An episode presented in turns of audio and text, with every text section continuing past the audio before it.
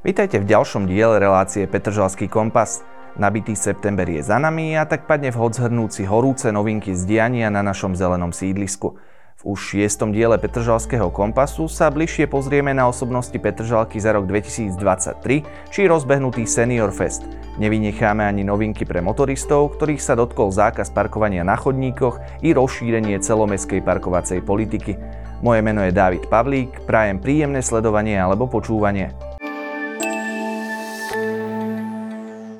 Zoznam osobností Petržalky sa rozšíril o ďalších 6 mien. Ocenenia v jednotlivých kategóriách si prevzali na slávnostnom gala večeri, ktorý sa uskutočnil 22. septembra v Dome kultúry Zrkadlový háj. Som veľmi rada, že aj tento rok sme mohli oceniť e, osobnosti Petržalky v rôznych oblastiach, ako je šport, kultúra a takisto aj v oblasti memoriam, ktoré sa nás hlboko dotklo. Verím, že ocenení mali radosť a že ďalej budú pokračovať v ich práci a nestratia entuziasmus a budú pracovať so srdcom aj naďalej. Ocenenie v kategórii Kultúra a rozvoj spoločenského života získal záchranca petržalských bunkrov Martin Kubala.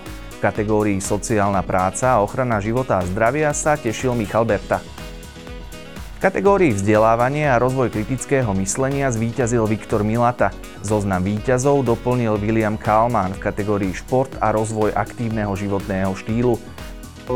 Byť v podstate na takomto podujatí s, s ľuďmi, ktorí robia prácu, ktorá si naozaj zaslúži úctu a obdiv a nejakým spôsobom byť ich súčasťou, tak to, to, je, to je tá podstata. A, a hlavne vedieť, hlavne ten pocit, že viete, že naozaj tých ľudí, ktorí, ktorí chcú uh, urobiť tú Petržalku lepšiu, alebo nielen Petržalku, ale celkovo ten život, takže ich nie je málo a to je, to je, to je úplne, to je na tomto najkrajšie. Ale skôr by som tu chcel vidieť celý náš tým, lebo my si to dokopy zaslúžime, skôr takto vnímam. Skrátke. A tu na, na kolegu musím bonznúť, že kolegyňa, keď videla, že koho má v skupine, takže proste nikto iný nemá šancu. Je tu, vyhral.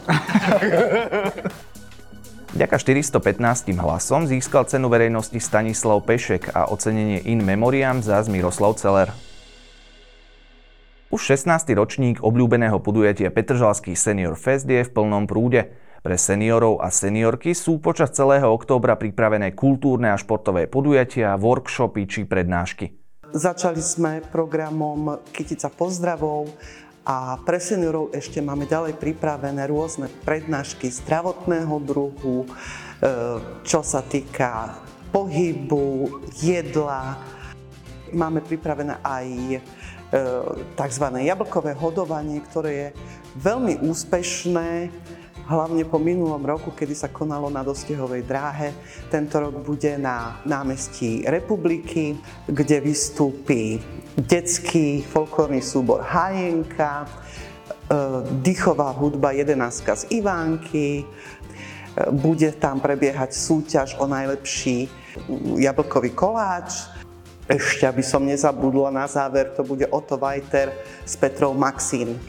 Od začiatku Senior Festu evidujeme vysokú návštevnosť, o čom svedčí aj e, také úvodné podujatie, ktoré bolo a tam sme mali vstupenky, ktoré boli do posledného miesta rozdané.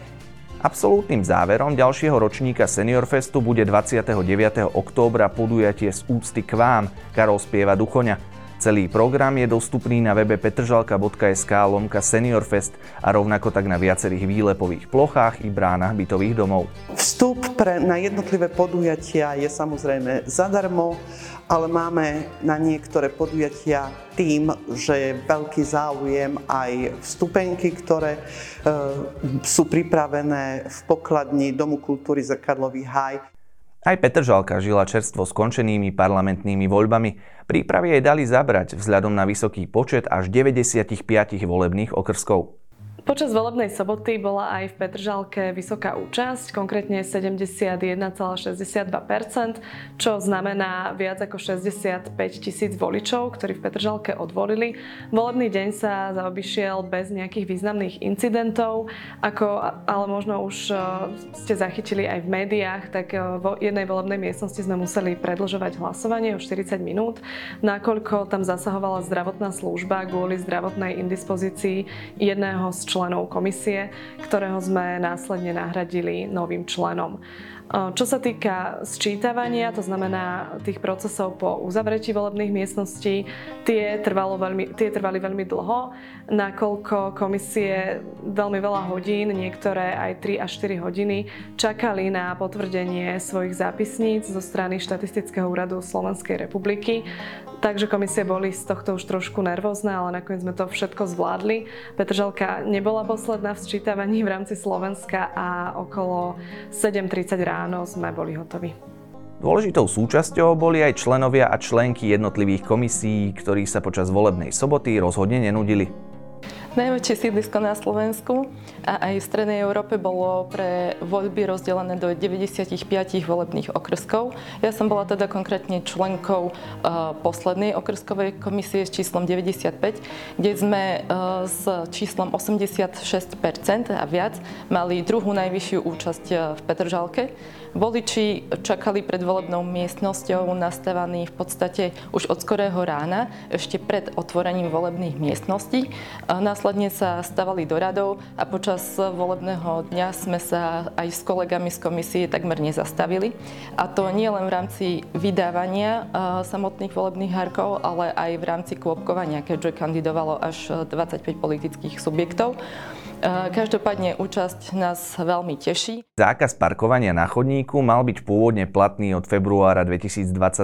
Poslanci parlamentu však jeho účinnosť nakoniec odložili na 1. október 2023. Novinka už platí aj na našom sídlisku. Treba si naozaj uvedomiť, že parkovanie sa nedá zachovať všade tam, kde si to ľudia prajú. Je to, je to naviazané vyslovene na dispozíciu miesta a hlavne my pri všetkej snahe môžeme akože sa snažiť aj vytvoriť tie parkovacie miesta, ale tie projekty, ktoré sa pripravujú aj spracovajú, prechádzajú schváľovacím procesom, ku ktorému sa vyjadrujú kolegovia z Krajského dopravného inšpektorátu a potom hlavne cestný správny orgán. Čiže naozaj my musíme veľmi precízne selektovať tieto úseky komunikácií, ale máme vytipované a pripravíme tie projektové dokumentácie a aj tie parkovacie miesta, tak aby mohli na tých miestach, kde sa to dá, parkovať vodiči na, na chodníkoch. Za predpokladu, že chodci nebudú ohrazení a iní účastníci. Kontrola dodržiavania nových pravidiel je v kompetencii Mestskej polície.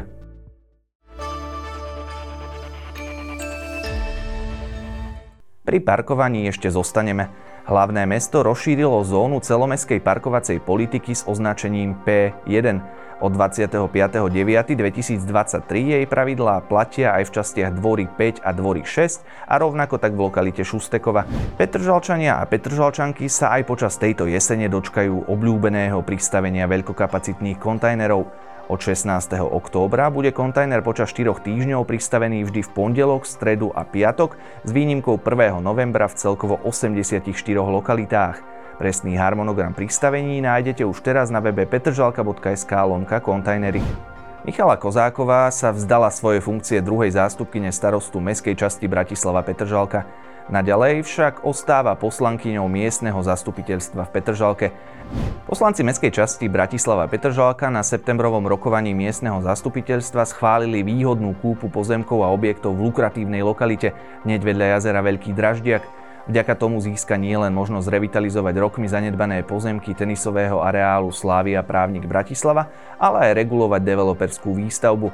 Viac info nájdete na webe petržalka.sk.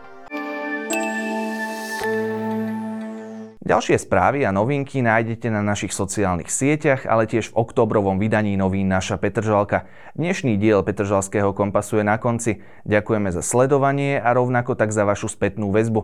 Vaše návrhy a postrehy nám neváhajte zasielať prostredníctvom nášho webu podnety.petržalka.sk. Audioverziu relácie si môžete vypočuť na všetkých dostupných podcastových platformách. Ďakujeme za sledovanie a počúvanie. Dovidenia.